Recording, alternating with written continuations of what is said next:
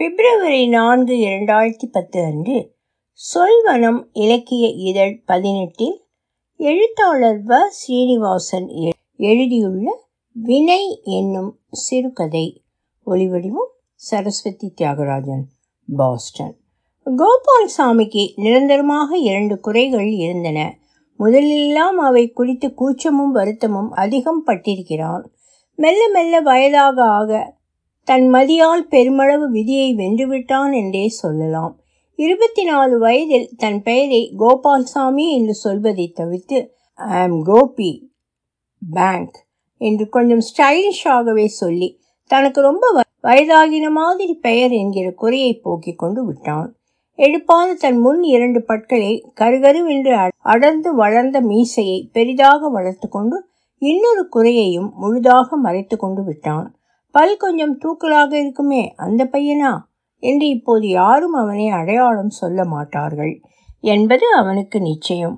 ஓ, அந்த மீசையா அல்லது மீசைக்காரனா என்று வேண்டுமானால் யாராவது சொல்லலாம் என்பது அவனது அனுமானம்.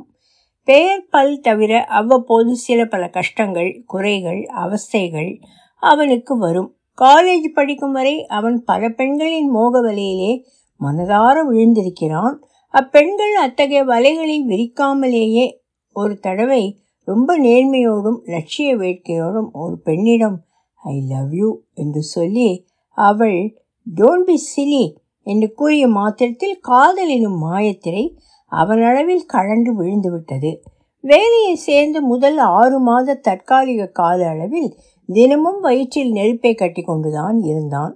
அவனுக்கு வேலை நிரந்தரமாகி ரொம்ப நாள் பின்னரே அவன் பேங்கில் அனைவரையுமே நிரந்தரம் பண்ணி விடுவார்கள், கையாடல் ஏமாற்று குற்றங்கள் இருந்தாலே ஒழிய என்று அவனுக்கு தெரிய வந்தது. ஒரு கிராமத்தில் வேலை பார்த்துவிட்டு சென்னைக்கு மாநில தலைமை அலுவலகத்திலேயே மாற்றலாகி வந்த பிறகு வாழ்க்கை சுலபமாகவே இருந்தது. 1, அவன் இருக்கை இருந்த 2வது மாடியிலேயே சுமார் 100 பேர் இருந்தனர். இவன் செக்ஷனுக்கு பக்கத்து செக்ஷனில் மதுரும் பட்டாபிராமன் என்று ஒரு அதிகாரி இருந்தாள். அந்த அம்மாளுக்கு சுமார் 35 வயது இருக்கலாம். செக்கச்சவேல் என்று உயரமும் நளினமுமாக சுஷ்மிதா சென், லாரா தத்தா போல என்றே சொல்லிவிடலாம். ஆனால் இந்த வர்ணனையெல்லாம் அந்த அம்மாள் முகத்தை பார்க்கும் வரையில்தான். கழுத்துக்கு கீழ் பாதம் வரையிலும் அசாதாரணமான லாவண்யத்தோடு இருந்த அந்த அம்மாளின் முகம் ஒரு சாதாரண உடலின் மேலேயே அவலட்சணமாக இருந்திருக்கும். இப்போ இரட்டிப்பு குறை. கோபால்சாமி முதலில் அந்த அலுவலக பெண்களை பற்றிய விஷயங்களை சேகரிக்கும் போது அந்த அம்மாளை ஒரு பொருட்டாகவே மதிக்கவில்லை. கல்யாணமாகாத தஞ்சாதி பெண்களை, மற்ற இளம் அழகிகளை பற்றிய எண்ணங்கள் தோன்றி தோன்றி மறைகையில் அந்த அம்மாள் இருக்கிற ஞாபகமே அவனுக்கு இல்லை. ஒரு நாள் லிஃப்ட் வேலை செய்யாத போது அவள் பின்னாலேயே மாடி ஏறி வரும்போதுதான் அவனுக்கு அந்த விபரீத எண்ணம் ஆஹா வென்று தோன்றியது. எந்த ஒரு தர்க்க ரீதியான காரணமும் இல்லாமலே அந்த அம்மாளே அவன் கவனிக்க ஆரம்பித்தான். அதன் காரணமாகவே தனக்கு ஏதோ ஒரு அதிர்ஷ்டம் அடிக்கும் என்று சென்சுவலாக எதிர்பார்க்க ஆரம்பித்தான். வயது வித்தியாசம், வேலை வித்தியாசம், கல்யாணமான பெண்மணி போன்ற பகுத்தறிவின் பாற்பட்ட நினைவுகள் அவனுக்கு எழாமல் இல்லை. ஆனாலும் தான் ரொம்ப பாதுகாப்பான இடத்திலிருந்து குறிப்பார்க்கிறோம் என்ற நிச்சயமும், அடிப்படையில் ஒரு இளைஞனான தனக்கு இருக்கும் அட்வான்டேஜுகளும், இது போன்ற சூட்சுமமான வாய்ப்பை கண்டுபிடித்த தன் திறனும் அவனை கர்வம் கொள்ள வைத்தன. மேலும் இது ஒரு போட்டி இல்லாத விளையாட்டு. அந்த அம்மாளின் கவனிப்பு மட்டும் தனக்கு கிடைத்துவிட்டால் என்ற எதிர்பார்ப்பு அவனுக்கு இதில் ஒரு த்ரில்லை தந்தது. கிட்டத்தட்ட 1 மாத காலமாகவே அவன் அவளை தன் இருக்கையில் இருந்தவாறே பார்த்து வந்தான். அந்த அம்மாள் நிமிர்ந்து வலதுபுறம் லேசாக திரும்பினாலும் இவன் தெரிவான். இவன் நிதானமாகவே இருந்தான். வலிய போய் பேசுவது போன்ற குழந்தைத்தனங்களில் அவனுக்கு நம்பிக்கை இல்லை. 3 நாட்களாக அந்தம்மாள் இவன் பக்கம் அடிக்கடி திரும்பினாள். இவன் தன்னை ஒரு ஆண் இயந்திரம் என்றும் அவளை ஒரு பெண் இயந்திரம் என்றும் நினைத்து கொண்டான். அவனுக்கு தன்னை பற்றி, தன் திட்டம் பற்றி புகைப்படமாக ஒரு தீர்மானம் இருந்தது. தலைக்கு அடிக்கடி ஷாம்பு போட்டுக்கொள்வது, மீசையை அடிக்கடி செதுக்கிக் கொள்வது, எப்போதும் சட்டையை பேண்ட்டுக்குள் டக்கின் செய்து கொள்வது என்று கடந்த 1 மாதமாகவே மிகவும் கவனமாக இருந்தான். மூன்று நாட்களாக நிச்சயமாக அவள் இவனை கவனிக்க ஆரம்பித்து விட்டாள். இன்று அவன் இருக்கைக்கு வந்து அமர்ந்ததும் அந்த செக்ஷன் பக்கம் பார்த்தான். அவள் இருக்கையில் இல்லை. பிறகு ஆபீஸ் வேலையை பார்க்க ஆரம்பித்தான். நண்பர்களோடு பேச்சு, காபி, பிஸ்கட் அலுவல் என்று இருந்தாலும் அடிக்கடி அவள் வந்துவிட்டாளா என்று பார்த்து கொண்டிருந்தான். உணவு இடைவேளை வரை வரவே இல்லை. லீவ் போட்டிருப்பாள் என்று நினைத்தான்.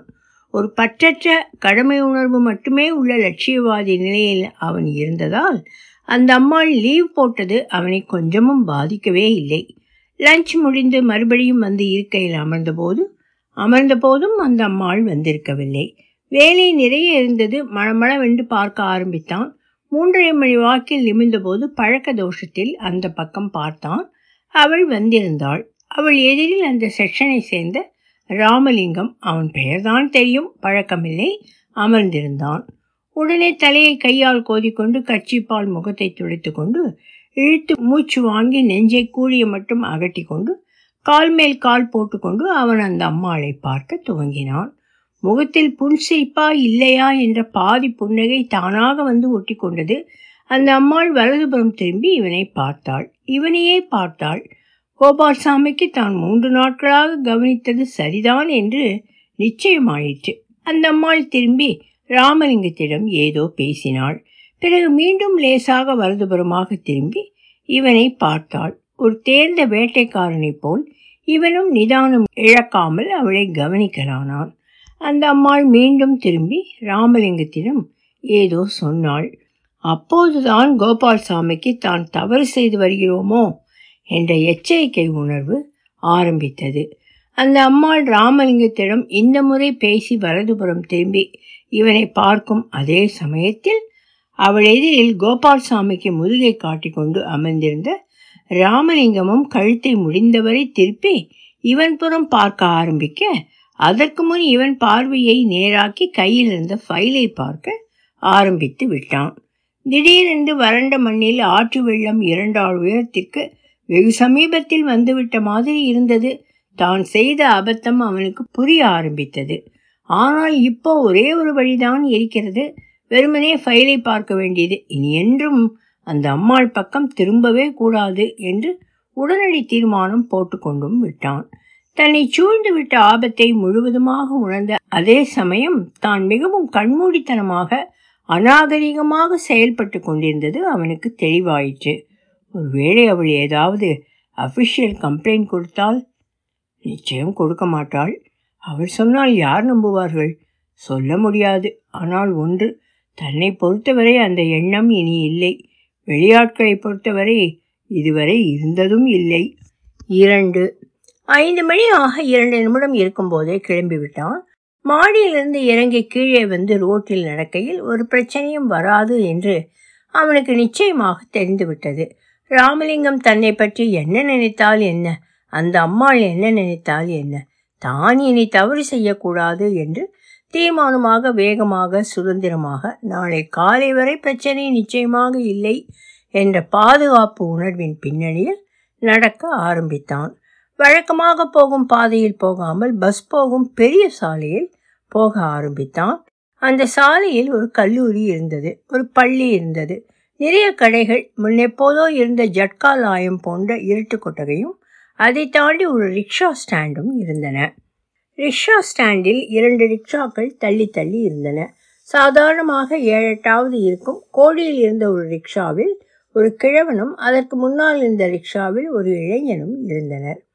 கோபால்சாமி அந்த ரிக்ஷாக்களை அடைய 20 அடி தூரத்தில் வரும்போதே அந்த பெண்ணை பார்த்தான். சுமார் 14 வயது சிறுமி, அந்த ரிக்ஷா ஸ்டாண்டை சேர்ந்தவள் என்பதை அவள் நிறமும் எண்ணெய் கூடிய தலையும் முகமும் வயதுக்கு மீறிய சேலையும் தெரிவித்தன.